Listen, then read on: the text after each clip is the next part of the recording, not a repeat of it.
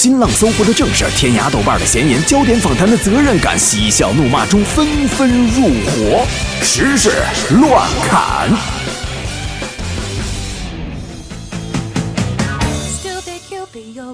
时事乱砍，首先我们要说一条辟谣的新闻。那最近呢，一篇关于北京十六区平均工资排行榜的文章在朋友圈是热传啊。那我也看了这篇文章，他说门头沟区平均的工资是七千三百八十块钱每个月，居北京各区之首。对此呢，官方发布声明称，这篇文章是某运营公司呢为了吸引视线所发的不实消息，大家不要相信啊。也有专家呃也有专家表示了说，嗯，随意发布平均工资对公众的误导极大。容易引发社会的负面情绪。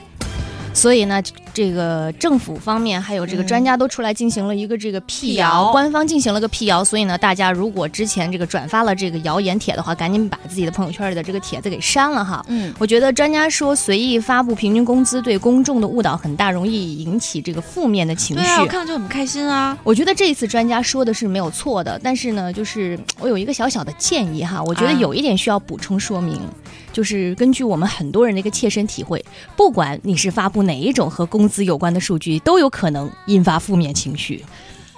你说的对呀。嗯，说到了这个工资，我们再来说一个很多人每个月工资里都要扣的一个公积金。嗯，成都呢有一名国企职工尤某就说，二零一二年十二月，他和妻子两个人的公积金呢，先后啊被以给两套房偿还贷款本息的名义提走了。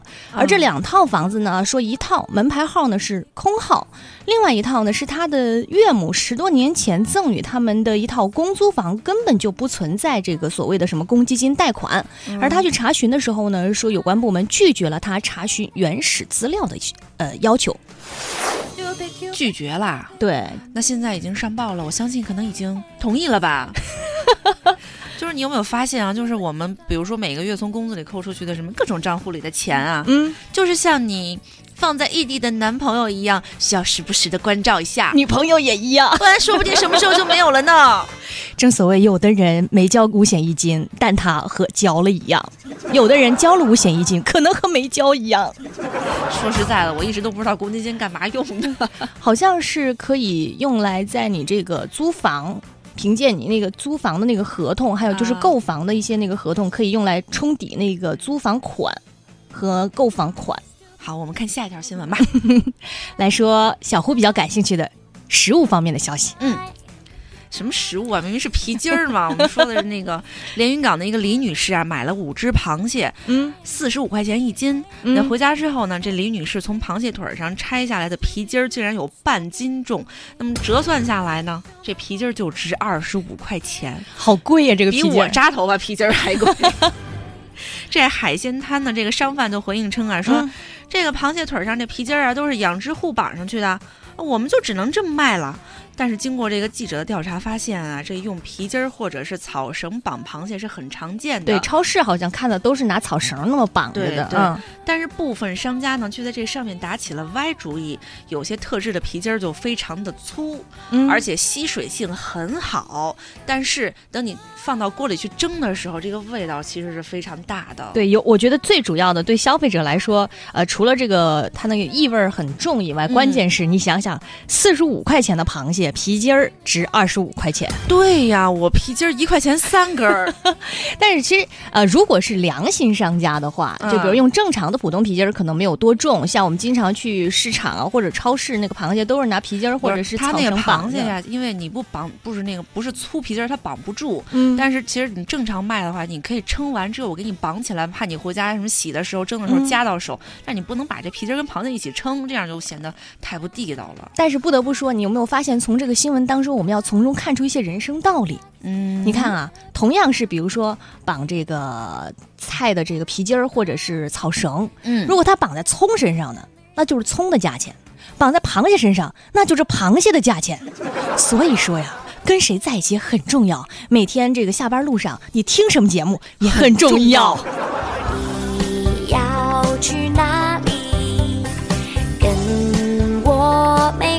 没关系。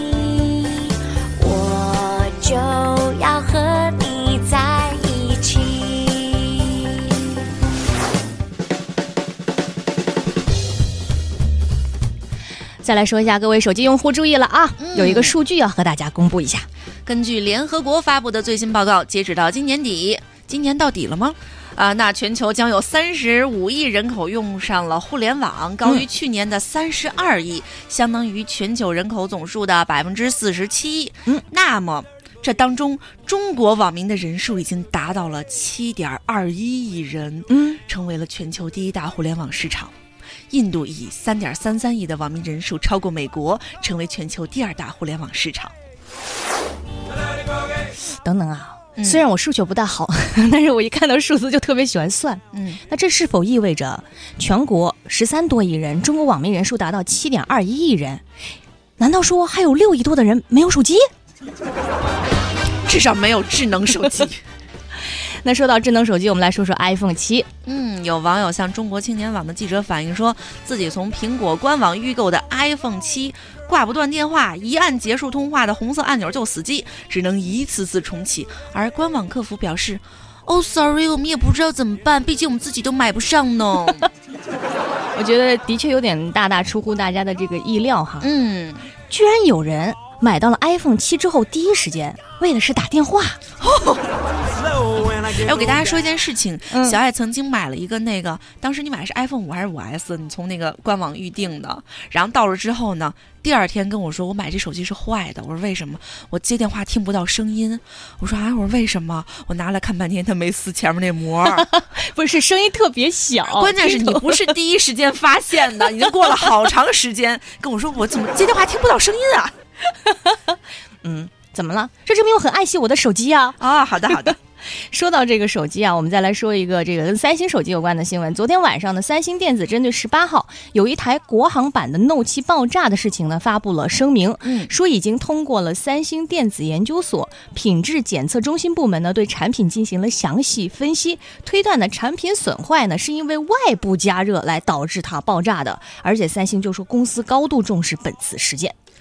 哇，那在这儿呢，我们要友情提示各位每天手机不离手的朋友们，嗯，请尽量让你的手机保持冷静，不然后果不堪设想。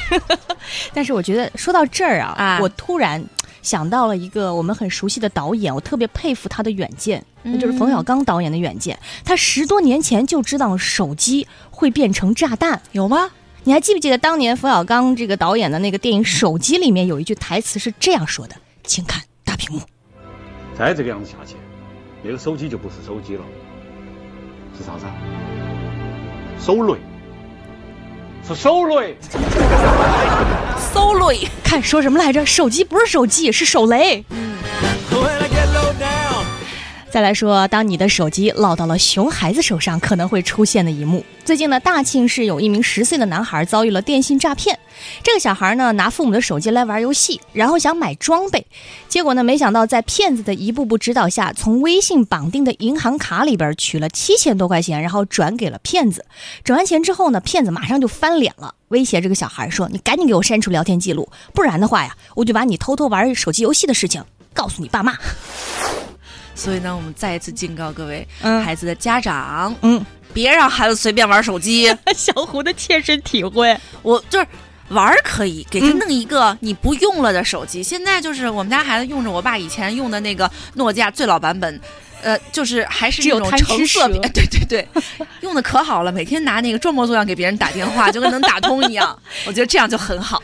但是你不觉得从这个事情也告诉我们一个道理啊？嗯，这个玩手机，不管你是玩什么游戏啊，一定要靠实力，别成天想着说砸钱去刷装备。听到没有，那些人民币玩家？我们再来说一个科技方面的事儿啊，我们都已经知道，这个在历史上的某一个时期哈，如今是干旱的火星表面，曾经也是被这个广阔的海洋所覆盖。但至于呢，这个时期究竟是什么时候结束的？科学家的一项最新的研究颠覆了我们的猜测。现在呢，已经有新证据显示，说火星上可能有微生物生命的时间，有水的时间，让我们啊，比我们原本以为的那个预测猜测的时间还要长。十亿年，十亿年，嗯，哼，哼，怎么了？那那这也就是说，嗯嗯，我们是不是不得不得不重试一下海洋它的真实年龄是什么？毕竟，它是从火星来的。不要问我从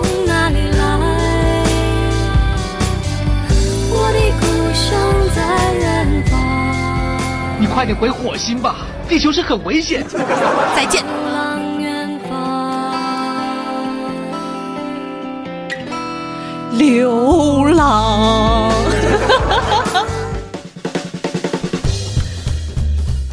再来说，有一位朋友开微博了。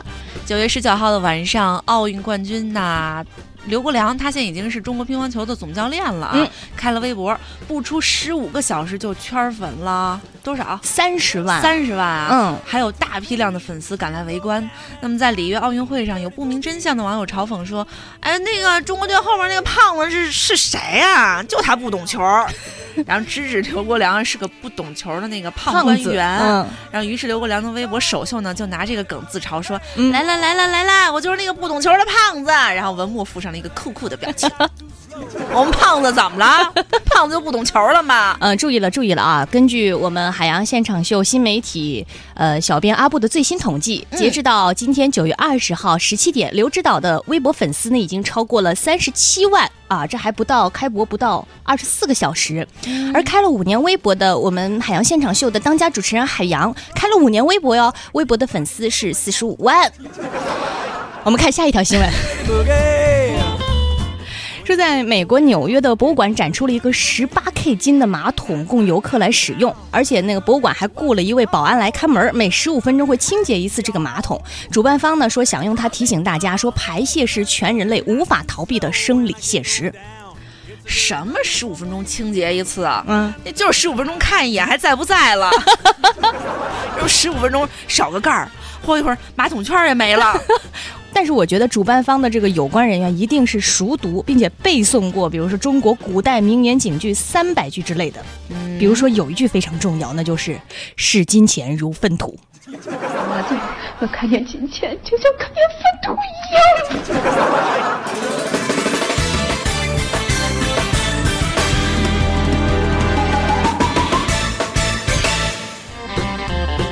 再来说最后一条娱乐方面的消息，嗯，有多家外媒报道啊，说那刚刚被曝和抖森分手的梅梅已经有了新恋情，嗯，男友正是《歌舞青春》里的男星扎克艾夫隆，哎，嗯，不过呢，根据我们以往的这个娱乐新闻的套路来看呢，也许意味着梅梅新专辑的歌曲又预定出去了一首。